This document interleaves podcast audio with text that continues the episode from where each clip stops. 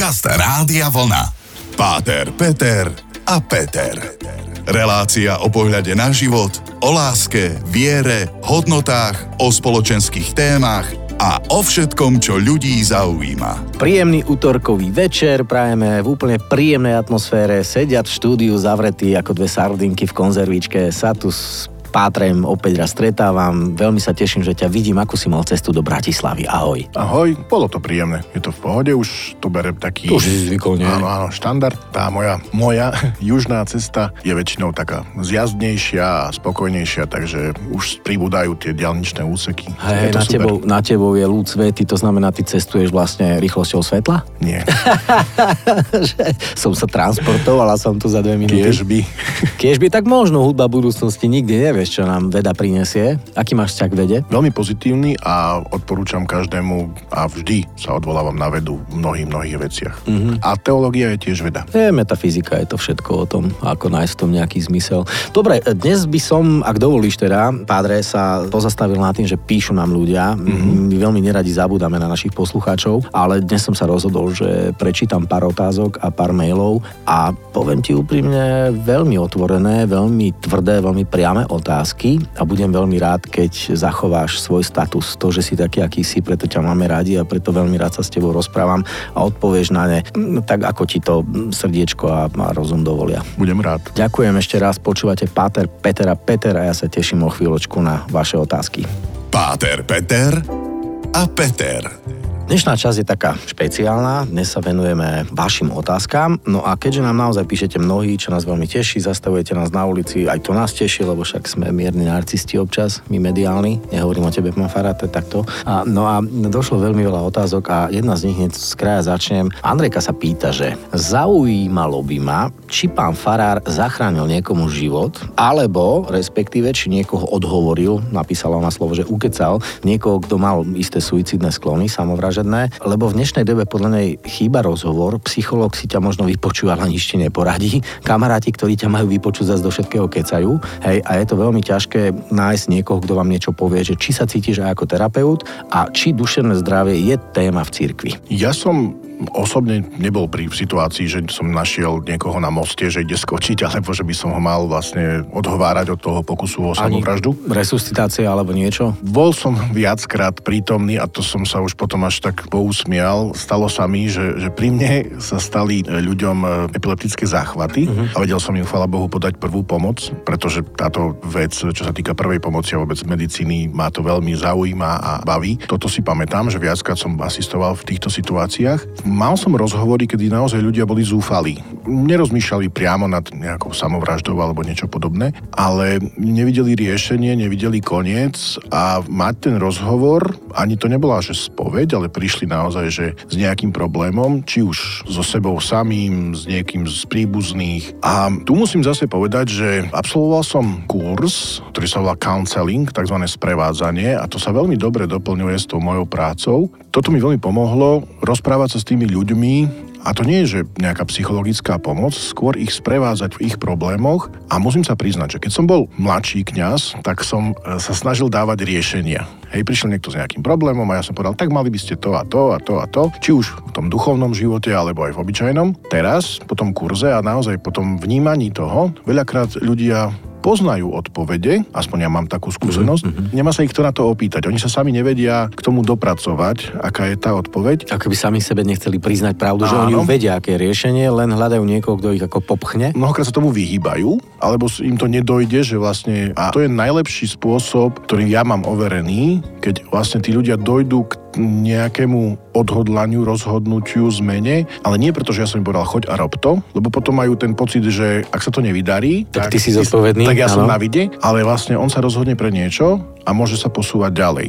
A v týchto situáciách som bol a toto aj je veľmi dôležitá vec a tu, keď si sa hneď v tom prvom stupe pýtal, že aký mám vzťah k vede, tak práve k tej psychológii a psychiatrii máme veľmi blízko, lebo v tejto dobe prichádzajú mnohí, ktorí tvrdia o sebe, že sú buď napad ovládnutí zlým duchom, posadnutí, vidia, proste majú tie duševné problémy alebo duchovné a je to pravda, existuje to a nepopieram to, že naozaj tieto ataky existujú, ale vždy aj ten exorcista, ktorý má toto na starosť a už aj kňaz, ktorý vlastne sa stretne s takýmto človekom, by mal povedať, že dobre, ale začneme to z inej strany. Najprv pôjdeme na vyšetrenie, či je všetko v poriadku, čo sa týka toho duševného zdravia a potom sa budeme rozprávať o tom duchovne. Takže vzťah môj a myslím, že aj cirkvi je veľmi pozitívny, pretože psychológia a psychiatria nám môže mnohom pomôcť a vlastne posunúť toho človeka. Takže toto sú moje skúsenosti so zachraňovaním, ale vždy som rád, keď potom vlastne príde to, že ďakujem za rozhovor minimálne, za vypočutie, za nejaký ten postoj. S týmto sa dá súhlasiť. Dúfam, že aj Andrejka, naša poslucháčka, je spokojná. A vo chvíľočku ďalšia otázka veľmi zaujímavá. Páter, Peter a Peter. Lukáš sa nás pýta, ako stály poslucháč, veľmi závažnú otázku, dosť tvrdú. Sú sviatosti potrebné k nášmu životu, alebo ich plníme len preto, že sú súčasťou v úvodzovkách nášho náboženstva? E, rozumieme im vôbec v rannom veku, alebo je to len preto, lebo deti dostanú darčeky od rodiny, hej? Aká je tam podľa teba hodnota? Že on ako 8-9 ročný mal to prvé sveté príjmanie a jediné, čo si pamätá, boli tie dary od rodiny. No a druhá strana mince, že človek celý život nevkročí do kostola, ale svadbu tam chce mať, lebo je to princeznovské a romantické, tak si to prikúpi, všetky tie procesie a že či to nie je pokritectvo od cirkvi a od vás farárov a prečo to kňazi vôbec dovolia, keď od začiatku vedia, že je to len vypočítavosť a nemá to pravú duchovnú hodnotu. Iba jedna vec, že to si nikto nemôže kúpiť. môže dať... Preto bolo slovo, že prikúpia. Áno, hej, ale... prikúpia, hej, hej, ale aby bolo jasné, že všetky sviatosti sú zadarmo. Takže to okay, je tak veľmi, ja. veľmi dôležité. A teraz vážne. Či potrebujeme sviatosti, kresťan, katolík, alebo pravoslávni takisto majú tento istý systém, že máme tých sedem sviatostí, ktoré pomáhajú v tom duchovnom živote a sú to viditeľné znaky neviditeľnej milosti. To je definícia sviatosti. Ja robím niečo, čo vidím, hovorím niečo, čo počujem, cítim, sa dotýkam, keď je to napríklad voda, olej a tak ďalej. Ale z toho plynú aj nejaké duchovné milosti, ktoré nevidíme, necítime hmotne. Nedá sa to vlastne odmerať, čo sa deje pri krste, nedá sa to e, vysvetliť, čo sa deje pri birmovke. Ja vidím chlieb a víno a keď ho jem na tej omši liturgii, cítim a chutí mi to ako chlieb a víno a už to nie je chlieb a víno v tom e, ponímaní sviatosti a tak ďalej. Tam prenesený význam? Nie je to prenesený, je to konkrétna vec, ale toto je tak ťažká vec, ale proste, že ja hovorím to, čo vidím a to, čo cítim a čo mi chutí a tak ďalej, ale je tam to nezastupiteľné, tá neviditeľná milosť, ktorá, ako hovorí jedna z práv, ktoré učí kresťanstvo, že milosť Božia je na spásu nevyhnutná. Nemôžeme ísť do neba z vlastných síl. Nikto nebude spasený za to, že bol dobrý, z vlastných síl a tak ďalej a tak ďalej a tak ďalej. Je to Božia milosť, preto Boh poslal svojho syna na svet, aby vlastne urobil tento spásonosný čin toľko teológia. Teraz k tomu, čo sa pýta e, Lukáš, to, dobre som si zapamätal. Malým deťom, keď majú 9 rokov zhruba, e, prichádzajú na to prvé sveté príjmanie, alebo u nás tú prvú spoveď, tak e, podáva sa to takým spôsobom, aby im to dávalo zmysel.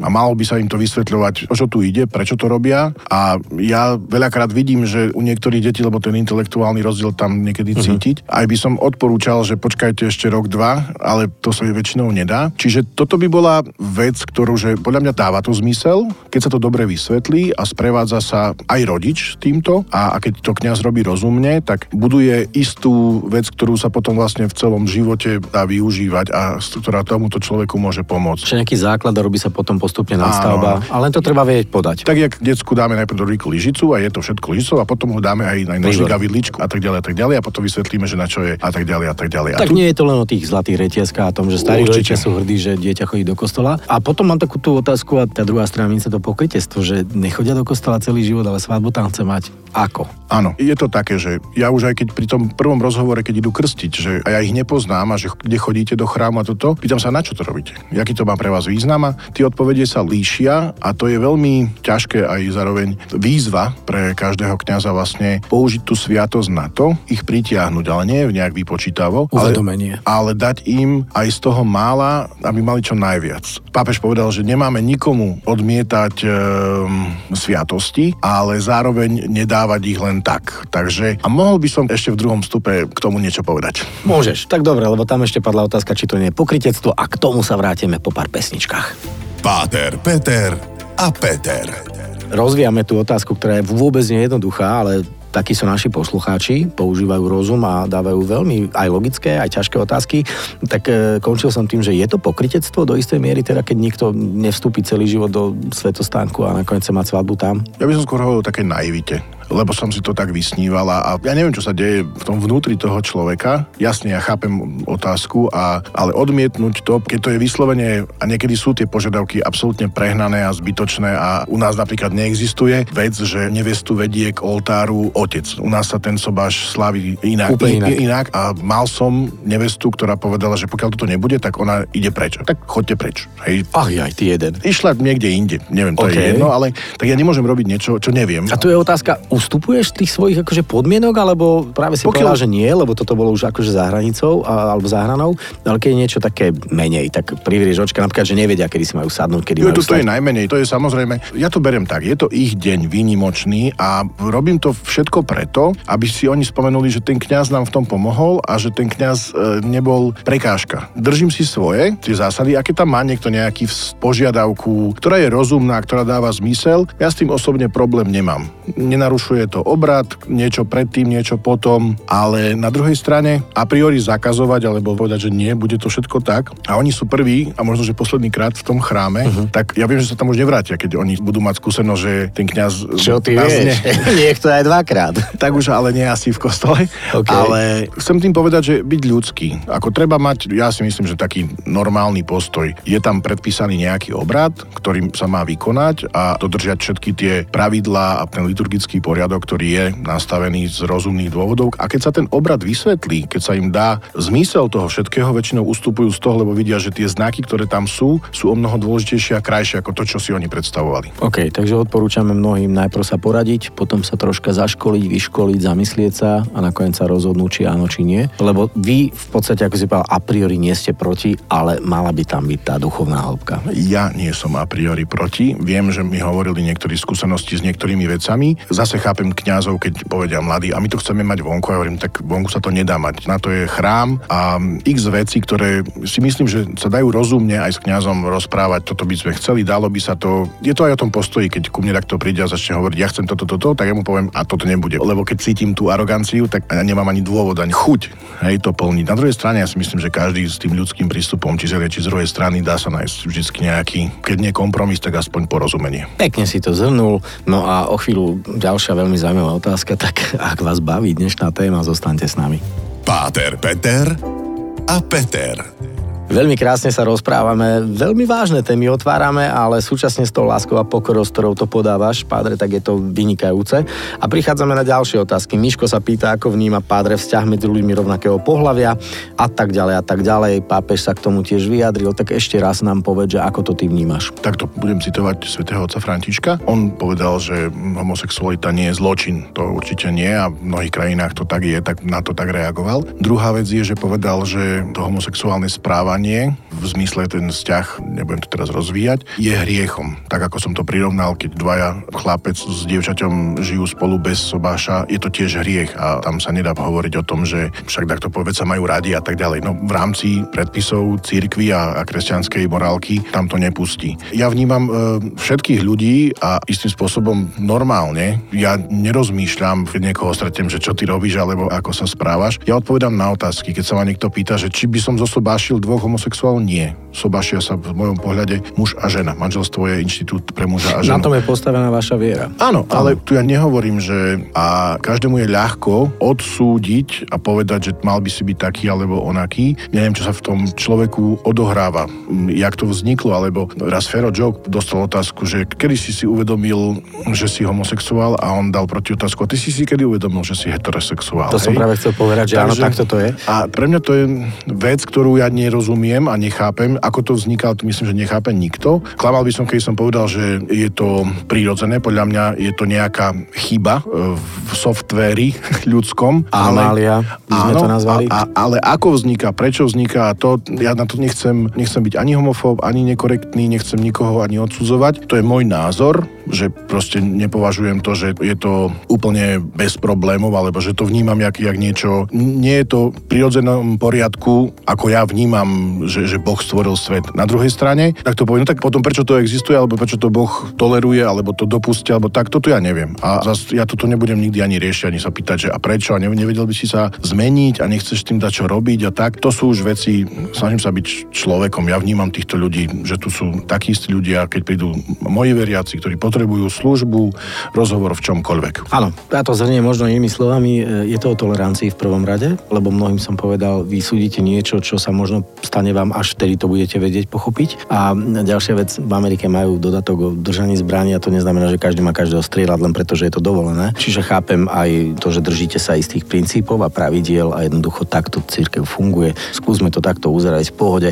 Veľmi zaujímavú časť máme za sebou. Určite. A dúfam, že som nikoho nenahneval ani neurazil. Keď je to možno, že moment zamyslenia alebo vnímania, že aha, aj tak sa na to dá pozrieť, alebo aha, on má taký názor, prosím o toleranciu a rešpekt, tak jak sa to aj snažíme a hlavne vám prajem, aby tu bolo pokoj a dobro. Teším sa opäť o týždeň. Majte pekný večer. Všetko dobre. Páter, Peter a Peter. Každý útorok po 20.